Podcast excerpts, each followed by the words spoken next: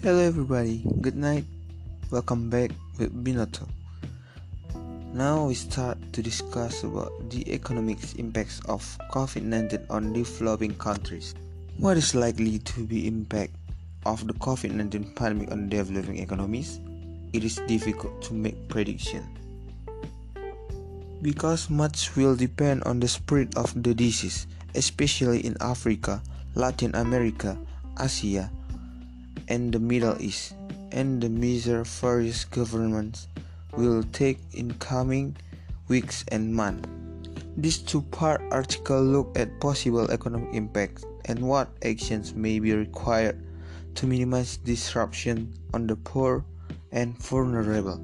The first part look at short-term action, whereas the second will look at possible medium to longer term development. In the short term, there is likely to be a sharp drop in domestic consumer demand in most developing countries. Demand for food, demand for medical assistance, and other essential items may rise, but this would be more than offset by lower demand for non-essential goods such as apparel and various services.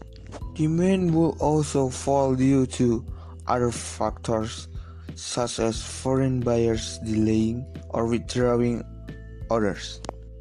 Tourists, both local and foreign, canceling trips, and the decline in the stock market which erodes people well and their willingness to spend. For countries with a large number of overseas workers such as Philippines, India, and Pakistan, or with large diasporas such as Somalia.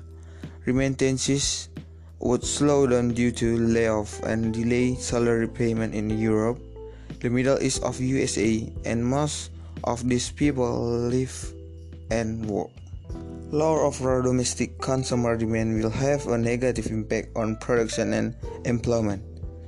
The drop in consumer demand may have a lower effect manufacturing, where companies could, if they have access to credit, build up stock of finished goods rather than reduce production and lay off staff.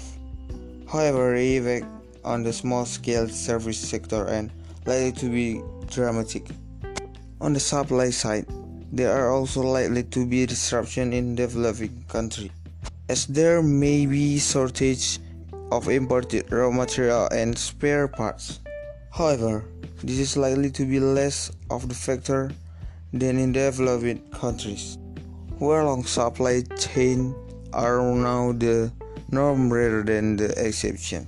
Moreover, lower fuel price would help the developing countries, most of who are net importers of energy.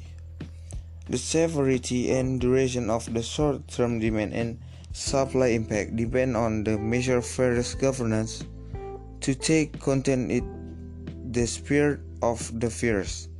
If the pandemic shows signs of spreading rapidly as it doing in Europe and USA, governments will start to close factories and stop selling non-essential items.